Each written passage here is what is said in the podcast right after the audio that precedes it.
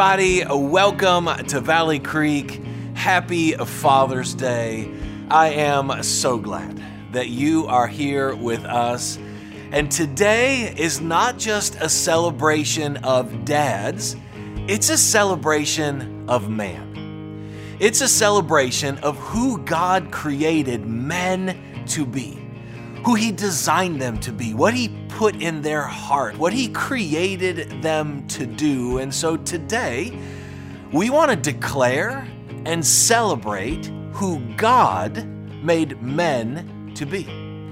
And so we've got four of our male leaders, and what they're going to do is walk us through Scripture and show us what the Bible, what God has to say about who men are how they were created, what they were designed for, what is their identity, and what did God create them to do. This is the story of man.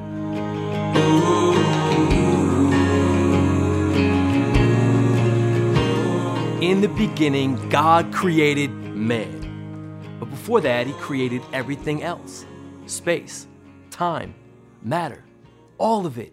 It was vast and it was amazing and it was unique with its endless stars, galaxies, and solar systems that light up our skies. It was incredible. He went on to create everything that we see on Earth all the different species of plants, trees, vegetation, all with their own unique elements.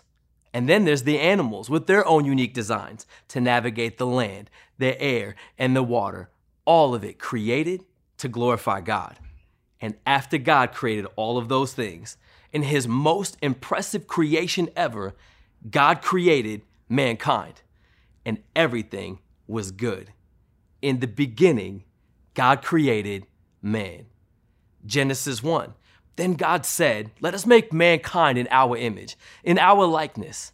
So God created mankind in his own image. In the image of God, he created them male and female, he created them.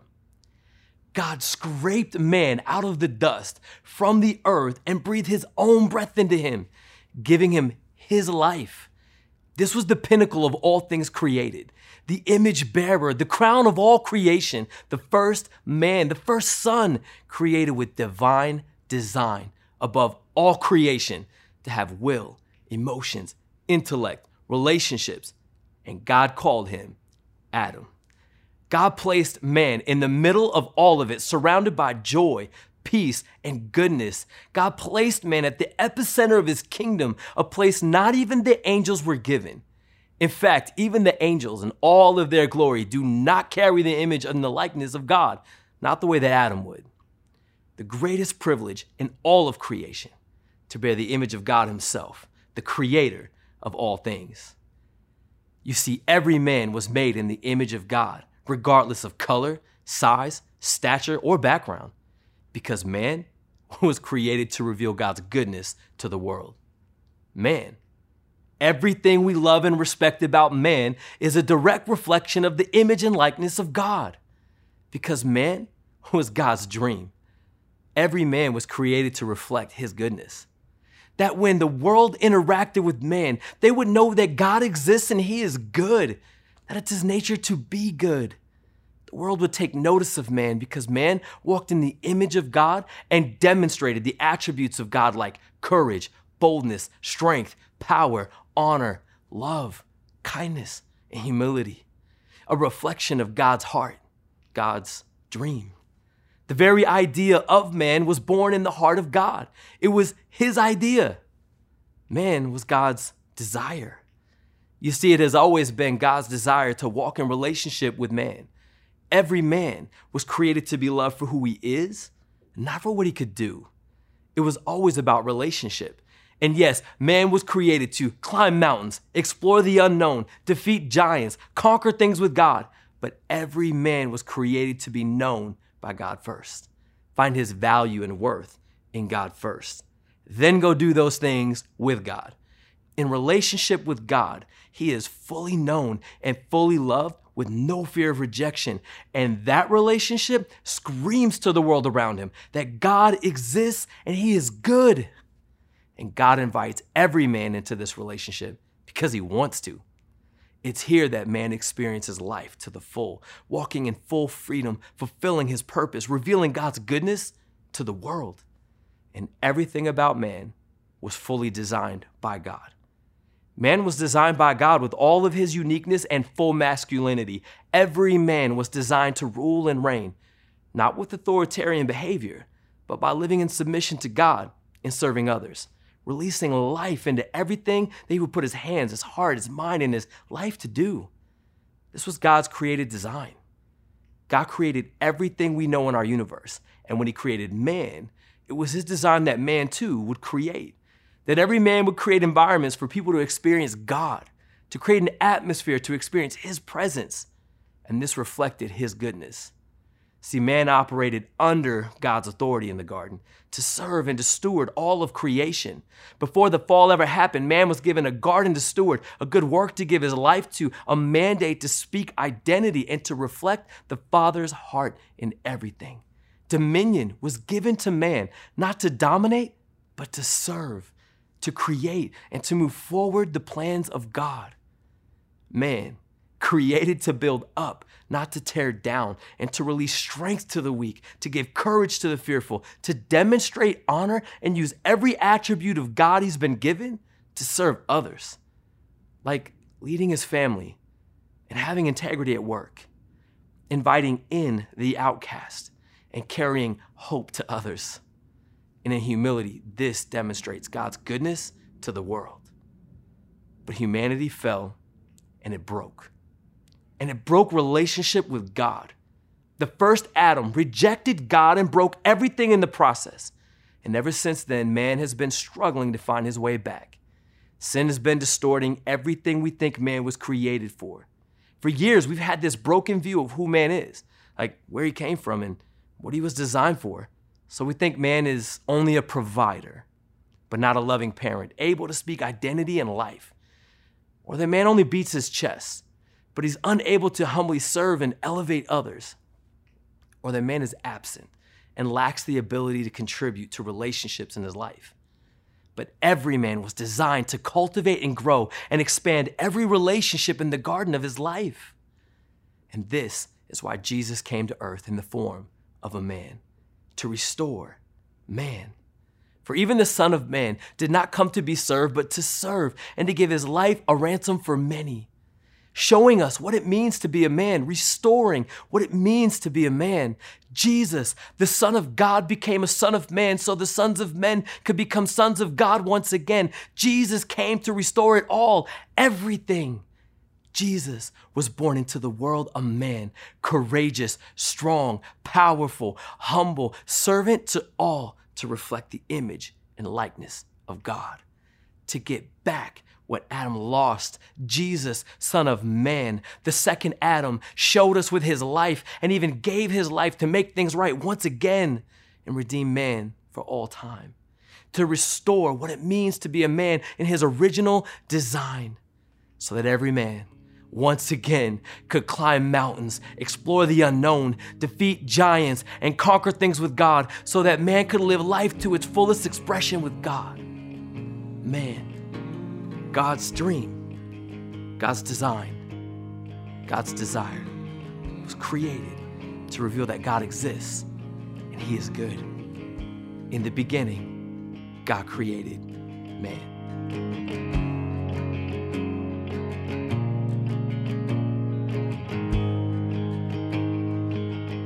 So, God not only created man, he designed him to live as a son. In the beginning, it says the Lord God formed man from the dust of the ground. The Creator stepped into his creation to fashion man with his own hands. And as he shaped him and formed him into his image, it says he breathed into his nostrils the breath of life. In that moment, man came alive. And as man's eyes were open and they adjusted to the light of the day, the first thing he saw was the Father, the face of love himself. You see, in the beginning, man first saw God and came to know God as a son. God made Adam the first son, not because he had to, but because he wanted to. Man was birthed from his heart. He was God's dream, God's desire, and God's design. Someone God could reveal himself to, and someone who would reflect his glory to the world. And as God rested on that seventh day with the full extent of his creation complete, you could almost picture him gazing at the man he created and speaking over him the words he would one day speak over Jesus himself that this is my beloved Son in whom I'm well pleased. You see, God saw man and declared that he was very good. Before Adam had done anything to earn it, the Father declared his identity, and in doing so, he established his worth. It was God's heart that man would forever be known as a beloved son, the very thing that every man longs to hear. That they're beloved, meaning that man is designed to be loved deeply in an extravagant way, and that they're a son, meaning that man is to be known primarily in relation to his father. And it goes on to say that the Lord God took his son Adam and placed him in the garden where they walked together in the cool of the day. See, we learn right away that man was never intended to know God from a distance. They communed together and conversed together where the full depths of the son's heart were laid bare. See, man was fully known, fully loved, and he had no fear of rejection. There was no need to strive, no need to perform, no need to prove his worth, and there was no need to get from others, for everything man needed, the Father freely gave it himself. And when a son is secure in his father's love, it's then that he's able to live free. In fact, it says when God breathed into man's nostrils, he imparted within him the spirit of life. See, God's heart was never that man would be lukewarm or idle, but that he'd be filled with passion and purpose and a destiny. That he would carry within him a desire to worship God, not because he had to, but by choice. And when God placed Adam in the garden, he commissioned him to be free. See, man was free to live without guilt and without fear and without shame. He was free to think and free to speak life and free to call forth identity. Man was free to steward God's creation and expand the boundaries of his kingdom. See, beloved sons live free. And isn't it fascinating that God created Adam to be known primarily as a son? Why not leader or boss or provider or worker? It wasn't athlete or brother, not even father, but son. You see, before a man can be any of those things, he has to be a son first. And while men race to grow up and establish significance and kingdoms of their own, we learn from creation that sonship is what the Father's kingdom values most. Where the world says maturity is found in experience and age, the Father's kingdom says it's found in a childlike heart. And while a man may and often does grow into a father, he's never meant to stop first and foremost being a son. See, beloved sons become great fathers. But if we're honest, that's often not how we see men live today, nor is it how they're portrayed. You see, within the garden was everything the heart of a son could ever need. Yet when Adam sinned, he rejected the identity of a son and he traded it for orphan living. In other words, he chose to say, I want to go my own way and do my own thing. I don't want to be under a father. And in making that choice, he released the orphan spirit into the world and into the heart of every man. See, in Adam, man's relationship with the Father was broken and his identity was wrecked. See, rooted in orphan thinking is man's belief that he's no longer worthy to be a son. And that's why for centuries men have been living as if they have no home, no father, and no one to provide for their needs. It's why they think they have to take care of themselves and make their own way in the world. But no matter how bad men may have managed to mess things up, God has never been ashamed to be called dad and he has never been ashamed to call any man son. See, instead, he promises that he will be a father to the fatherless. In the scriptures, we see a father who initiates, one that pursues, and who longs to forgive and bring all men home. And in Jesus, the Father has given them the right to be adopted as sons. For it says, The Son of Man has come to seek and save that which was lost. See, in Jesus, sonship, the very thing that was lost, has now been restored. Where Adam chose rebellion, Jesus chose to live as a son. It's why he always referred to himself as either the Son of Man or the Son of God. See, he was never embarrassed to be called Son because he knew it was the primary way that man was to be known. Son is the core identity of man. And in Jesus, we see that sons were meant to live a life of surrender. See, Jesus delighted in doing the Father's work. And while the world wants to tell men that surrender is weak, we would never say that about Jesus.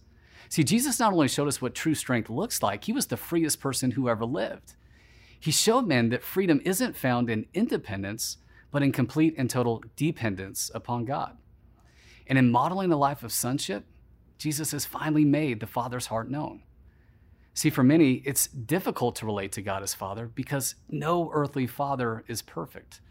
For many, just the concept of father can be uncomfortable and bring about pain.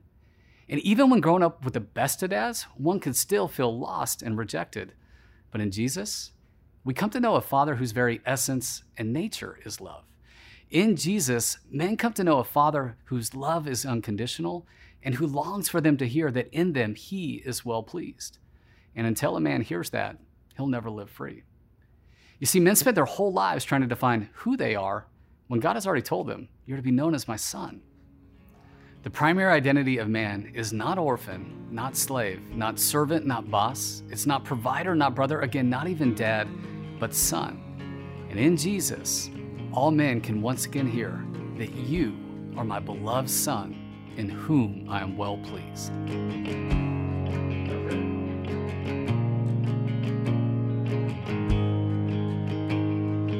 Not only did God create man and design him to live as a son, he also made him for relationship. Man was made by God to be in relationship with God, created to be with the Creator, knowing God even as he was fully known by God. That first relationship between man and God was pure, was true, was free. Walking together, working together, communing together in the garden, they had deep connection with no fear of judgment, no fear of shame, no fear of fear. Adam would walk in the cool of the day with God and they would ponder and they'd converse about what to name the animals. And God would speak to Adam face to face, heart to heart. God knew man and man knew God. And that was the whole point. God created man because he desired to be with him. To be with was the primary reason that man came to be in the first place. Man was wanted, man was seen, and he was loved. And man is still wanted, man is still seen, and man is still loved. First came identity. Man was born as a son of God, and then God named his man Adam. And next came intimacy. God wanted to have a connection with man. He wanted to give Adam his heart so Adam could know his heart and together they could share his heart. Intimacy, connection, and relationship, they all reflect God's essence. They, they reflect his heart. And we often think of woman being naturally gifted in relationship, but it was actually man who was first invited to be in relationship. Yet, even in all that, something was missing connection with another. And woman was not just another. You see, man was clearly different than woman. Woman was the other that God knew was missing. And in Genesis 2:18, the Lord God said, "It is not good for man to be alone." With that declaration, God declared isolation is not good. Isolation is in opposition to his goodness. Now think about that. In the perfection, in the beauty of the garden, one thing was not good being alone. So God did something about it. He gave man another to walk with and to work with and to commune with, woman. Her name was Eve. Man was made to relate in love through the very love in which God had related to him. You see, God's love is meant to flow, um, not only in, but also out, into man and out of man, into the lives of others. So, with the creation of another, Adam had another to love. And Adam could now give to Eve out of the overflow of love he'd received from the Father. Eve's creation not only created marriage, it created something that was missing intimacy with another. In marriage, the two were to become one flesh, but you see, God created two because one cannot reflect his fullness. And one alone cannot experience intimacy, and man was made for intimacy, created to courageously declare to another, Into me, see, see me, know me, value intimacy. Uh, but Satan hates intimacy. He, he hates connection. Satan wants to break all of man's relationships with God, with wife, with others. You see, without Jesus, all of man's relationships will ultimately end up broken. Co-workers, children, best friends, wives, every relationship strains without Jesus at the center. Simply put, Satan hates relationships because they remind him of God. And because of this, he, Satan, whispers in men's ears, it's okay. Trade relationship for achievement. And instead of guarding relationships, man is too often discarding relationships for the sake of self interest or to make a better name for himself. And ironically, in Jesus, man already has a better name for himself. Sometimes men sacrifice marriage and fatherhood and friendship on the altar of career advancement or in an attempt to gain significance or to just advance overall. But in Jesus, man is already advancing in every area of life. Adam, the first man, he did exactly this. He was quick to discard Eve, blaming the woman you put here with me instead of covering her. And protection of persona overtook protection of relationship, something that still happens today. But man was not designed to protect his persona. He, he was designed to protect what matters most to God people. Designed to love them the way that he is loved. And this is also why man found himself hiding from God, uh, desiring to be hidden, seeing himself as naked and ashamed. You see, Adam hid, and then God came looking to restore the relationship. And God said to Adam, Where are you? Adam replied, I was naked and I was afraid, and, and so I hid. Hear that again.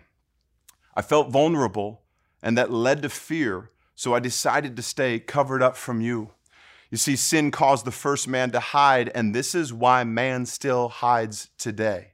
Uh, this is why man often works to control the narrative in order to save public face or to keep the unflattering details hidden behind walls of accomplishment, walls of control, walls of partial knowledge. And that very first wall came in the form of a fig leaf and a shrub. You see, sin broke the world and sin broke man's relationships. And even now, man struggles to relate to others. And when man hides, man struggles. Because to be vulnerable with another human is to be vulnerable with the very image of God. And this is why the image of the invisible God, Jesus, came in the first place. Jesus came to restore man's relationships with God, with woman, with all of creation. And that's why he declares in John 10 I am the good shepherd. I know my own sheep, and they know me. Just as my Father knows me, and I know the Father, so I sacrifice my life. Jesus came for relationships, in relationship, to restore relationships. And instead of hiding, Jesus came to show himself to know and be known. Instead of leaving us behind, Jesus came to guide us as a shepherd. Instead of judging, Jesus came to pour out compassion. And instead of bringing a list of expectations, Jesus came to offer his life as a sacrifice. Jesus showed man how to be a man. And this is why Jesus is the second Adam. Where Adam failed, Jesus fully and completely exemplified that man was made for relationship. Through the life he lived, the death he died, and even now how he, the resurrected king, relates to all of mankind in love, in intimacy, in vulnerability, in compassion, in gentleness. So now man can relate in love, in intimacy, in vulnerability, in compassion, in gentleness. You see, man was made for relationship to relate to others, to walk humbly, engaging with gentle words, having a gentle heart, being patient with family and coworkers and friends, making allowances for others' faults, not, not counting their sins against them, choosing unity over opinions and preferences, and being bound together with others through a spirit of peace. You see, a renewed man is a man of peace because Jesus is a man of peace. And only Jesus the Word of God, gets to define how man relates to others, not pop culture, not the news, not society, and we must reject any stereotype that declares men unable to cultivate life giving, loving relationships. You see, man's ability to receive the love of the Father in heaven now enables him to give love to those on earth. Man is now fully empowered to carry out that original command to love as we have been loved. And where Adam failed relationally, Jesus succeeded, fully known, fully loved, with no fear of rejection. Now man can receive and can live and can relate to others from the Father's love. In the beginning, man was made for relationship. And today, because of Jesus, man has been remade for relationship.